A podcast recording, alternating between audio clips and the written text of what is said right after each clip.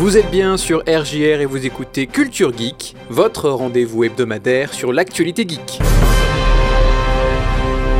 Cette semaine, on prendra des nouvelles de la série The Mandalorian et des films The Last of Us, Borderlands et Justice League. Valve est condamné à 4 millions de dollars d'amende pour violation de brevet, tandis que Warner Bros. Games dépose un brevet pour son système Nemesis. Electronic Arts s'offre Glue Mobile. Enfin, Epic Games a dévoilé son MetaHuman Creator.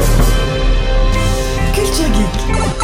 Valentin sur RJR. L'actrice Gina Carano, qui joue la mercenaire Cara Dune dans la série Le Mandalorien, ne fait désormais plus partie du casting Star Wars. L'annonce est venue d'un porte-parole de Lucasfilm après qu'elle ait partagé une histoire antisémite sur son Instagram. Cela faisait déjà plusieurs mois que sa présence sur internet dérangeait la ligne éditoriale de Disney. Elle se moquait des masques anti-Covid, elle alimentait les théories conspirationnistes sur les élections américaines, ou encore elle dénigrait le mouvement Black Lives Matter et l'utilisation de pronoms des personnes trans. L'ironie dans cette histoire, c'est de voir les fans la défendre bec et ongle aujourd'hui, alors qu'à son apparition dans la série, elle était accusée d'être la caution politiquement correcte du Mandalorien.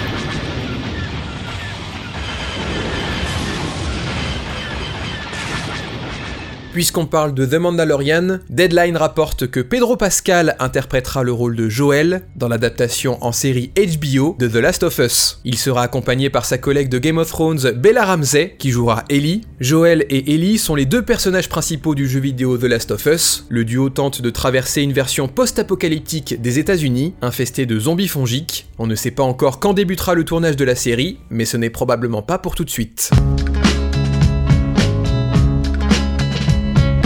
Toujours dans les adaptations de jeux vidéo, le film Borderlands refait parler de lui avec notamment trois acteurs qui rejoignent le casting. Jamie Lee Curtis jouera le rôle du docteur Patricia Tanis, une archéologiste à moitié folle. Kevin Hart aura celui de Roland, le chef des pillards écarlates. Kate Blanchett interprétera la sirène Lilith, une des six femmes au pouvoir extraordinaire de l'univers Borderlands. Enfin, Jack Black sera le ressort comique du film, puisqu'il sera la voix derrière Claptrap, le robot aussi énervant qu'attendrissant. On sait déjà que le film Borderlands sera réalisé par le maître de l'horreur Eli Roth, tandis que le scénario repose entre les mains de Craig Mazin, le créateur de la série Tchernobyl. Les deux PDG de Gearbox et de Take-Two Interactive servent de producteurs exécutifs.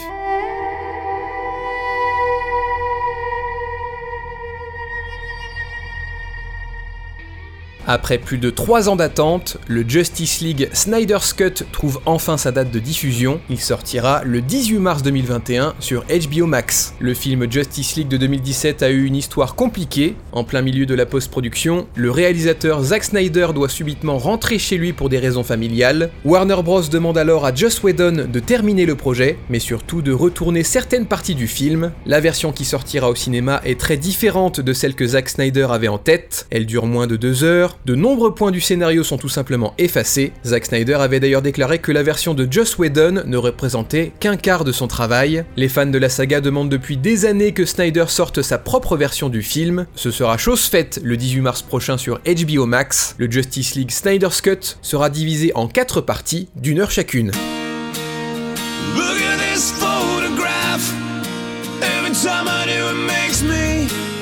Valve est condamné à une amende de 4 millions de dollars pour une violation de brevet. Le plaignant s'appelle Ironberg Inventions Limited. Il estime que Valve s'est illégalement servi d'une technologie dans la conception de sa manette Steam Controller. Lors de la présentation du prototype au CES 2014, Ironberg avait prévenu Valve que la manette comportait des fonctionnalités brevetées peu de temps auparavant. Valve aurait continué dans son infraction malgré les avertissements d'Ironberg, ce qui pourrait augmenter le montant des dommages et intérêts accordés par la justice. Le Steam Controller s'est vendu à 1,6 million d'unités avant d'être officiellement abandonné en 2019. Don't wanna be an American.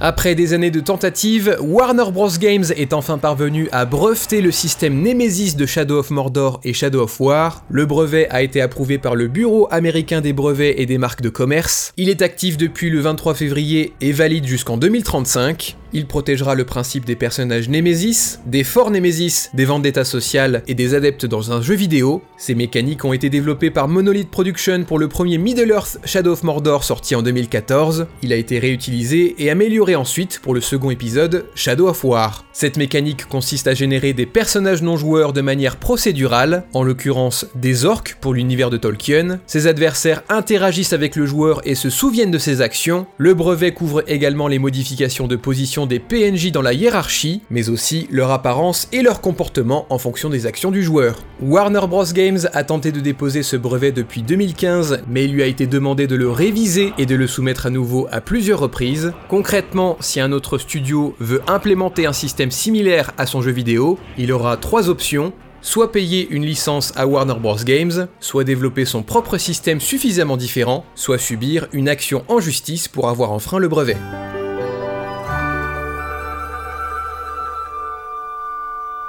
En 2015, Activision s'était offert King, les créateurs de la série Candy Crush. Aujourd'hui, c'est Electronic Arts qui s'achète l'éditeur et développeur de jeux mobiles Glu Mobile pour 2,1 milliards de dollars. En effet, Glu Mobile a une sacrée réputation dans le jeu mobile, un domaine qui résiste encore et toujours à Electronic Arts. Glu Mobile est notamment à l'origine des jeux mobiles Deer Hunter, Cooking Dash, Frontline Commando ou encore Kim Kardashian Hollywood. La transaction devrait être finalisée d'ici la fin du deuxième semestre 2021.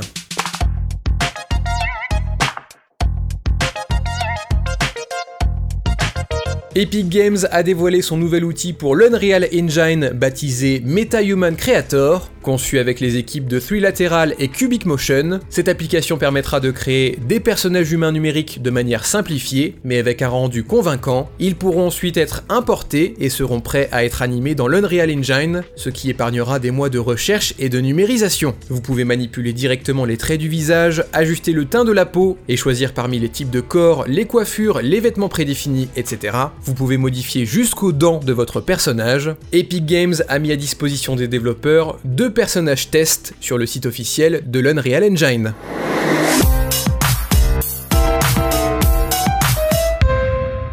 Enfin, Twitch a trouvé un remplaçant permanent à son émoticonique PogChamp. La plateforme avait décidé de ne plus utiliser le visage de Ryan Gutierrez après que ce dernier ait encouragé l'attaque du Capitole américain par des supporters de Trump. Pendant un temps, le PogChamp changeait tous les jours, incarné par un ou une créatrice de contenu, mais les streamers ainsi mis en avant se faisaient harceler par les spectateurs. Plutôt que de modérer sa communauté, Twitch a préféré remplacer PogChamp par la tête d'un lézard, l'émote Komodo Hype. Quant à moi, je vous dis à la semaine prochaine, et d'ici là, amusez-vous bien.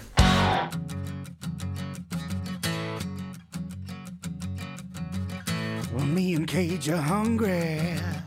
We're hungry for some fruit. We wander through the garden. It would be a hoot to eat some low hanging fruit.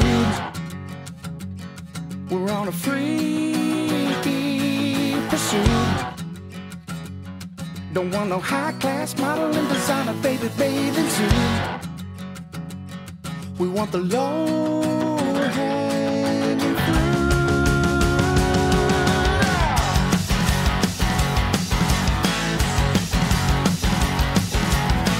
Me and Cage are honey. We're looking for a snack. Looking for a plump one. I want my baby back. We want some low She wear the deep pursuit.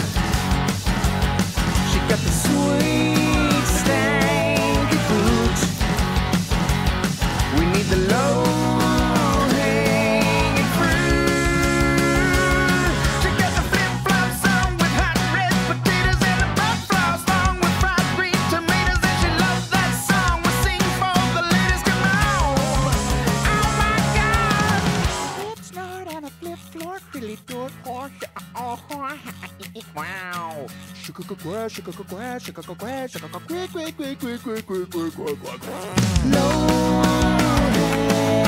Fruit.